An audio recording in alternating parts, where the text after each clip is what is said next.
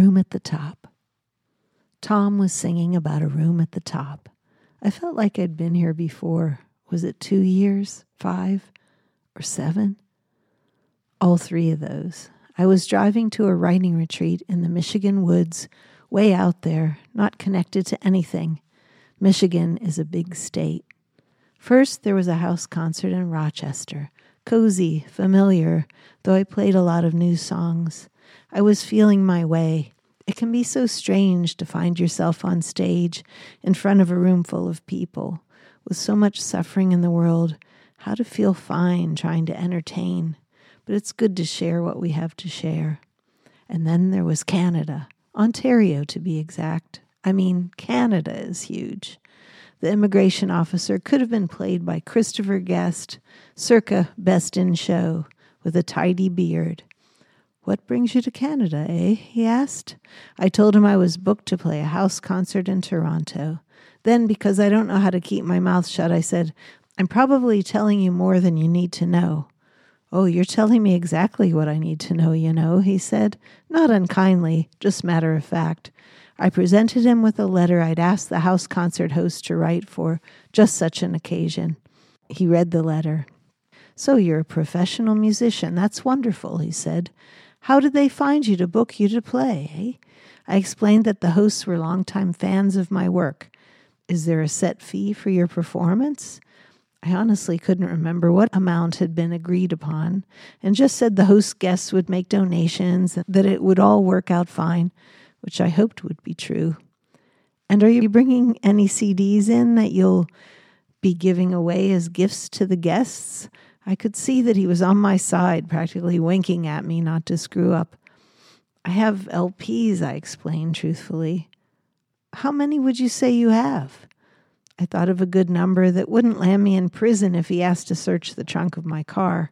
Um, seven? I remembered how Eric has coached me to never volunteer more information, as is my general inclination, i.e., and I have CDs, books, and maybe you'd like to see all my tea towels and shirts.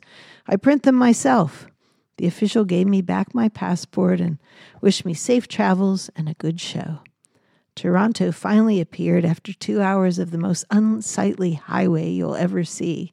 I kept reminding myself there's a lake over there to the right to keep from being bummed out at the sight of endless drab buildings, dowdy signage. The sight of Toronto boggled my mind, the building boom I've heard so much about. I think the last time I was there was the late 90s. I'd stayed at one of the tallest buildings downtown, the Intercontinental, which now looks like an antique footstool next to the shining, looming towers all around. Thankfully, the house concert was in one of those charming old fashioned neighborhoods I remembered from way back when. My hosts were charming too. We had so much fun, and I stayed up until 3, which turned to 2 a.m. when the clocks turned back. Then I stopped in London and stayed with my friend Norma. It was weird realizing I'd left the bigger London in England just a little over a week ago. I might be a bit tired, but driving is just doing one thing at a time, so kind of relaxing. Next afternoon, I headed west. The bridge across the border to Michigan was miles of semis, like a double freight train on wheels instead of rails, all the trucks idling, belching fumes. I cruised right up and over, the car lane nearly empty. What brings you to Michigan? asked the kindly young man in the booth. He reminded me a little of mid period Richard Dreyfuss, but with a woodsy Michigan vibe. Why does everyone remind me of somebody in a movie? I told him I was an instructor at a songwriting retreat up north.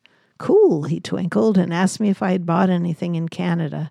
I thought of that two pack of bras and a pair of socks I'd picked up at a Marshall's somewhere but remembered what Eric said and thought the guy didn't really need to hear about these items, so I left that out. Now, hoping some Canadian customs bot doesn't pick up on this and come after me. You lied at the border, they'll say.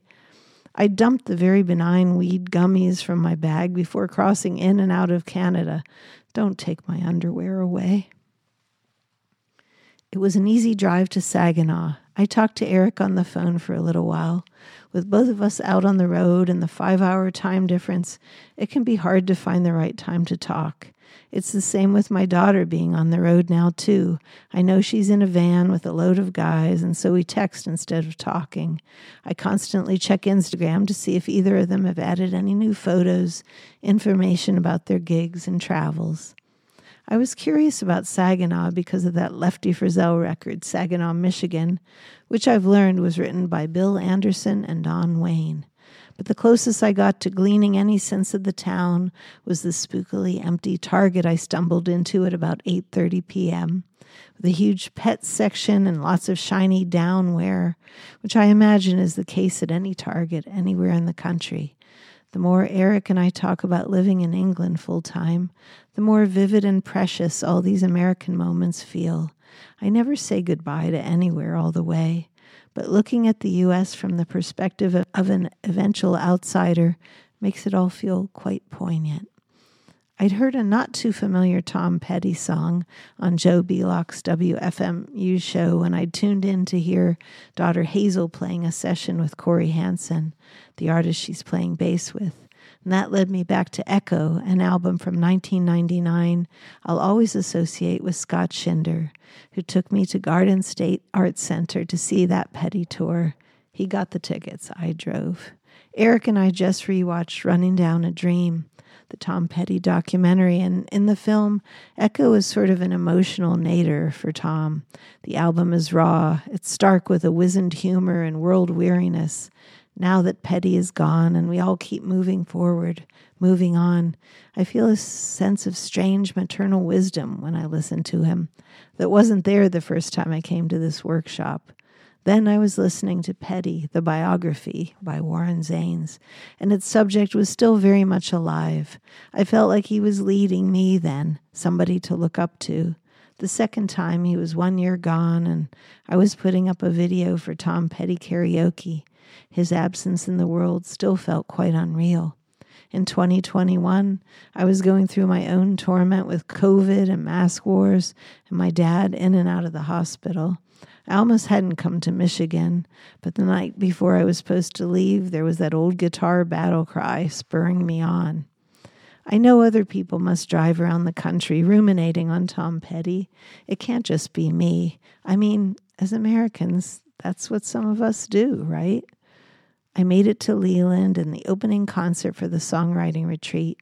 I felt a little shell shocked reconnecting with some of the campers from years past, knowing how much we've all been through. New faces and voices, too, different model guitars and partners, and a new lodge to work in. The next morning, I woke up so early, feeling like I needed to keep driving. I found a nearby town that had a cafe open at 7 a.m. and headed there. Driving through the rain, wineries all around, which was quite unexpected. Lake Michigan to the left with whitecaps rolling, the leaves still bright yellow. Lake Leelanau to the right. Michigan is so beautiful. My dad worked for a Detroit company for decades, but would never move us there.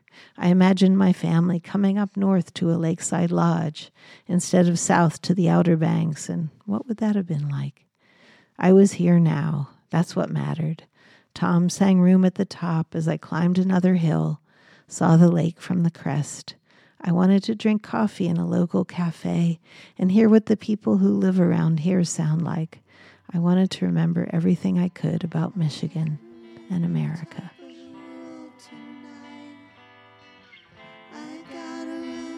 top of the world tonight. I got a room at the top of the world tonight, and I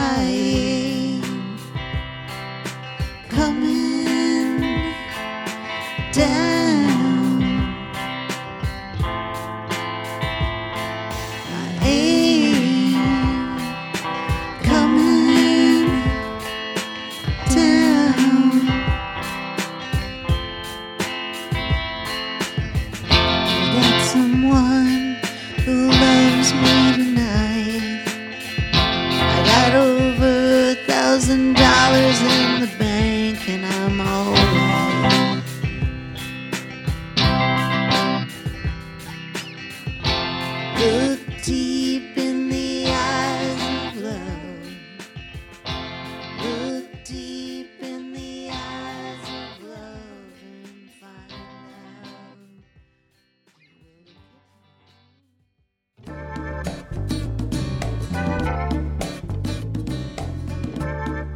out. Thanks for listening to Diary of Amy Rigby. Please subscribe, rate, and review the show, and I'll see you next time.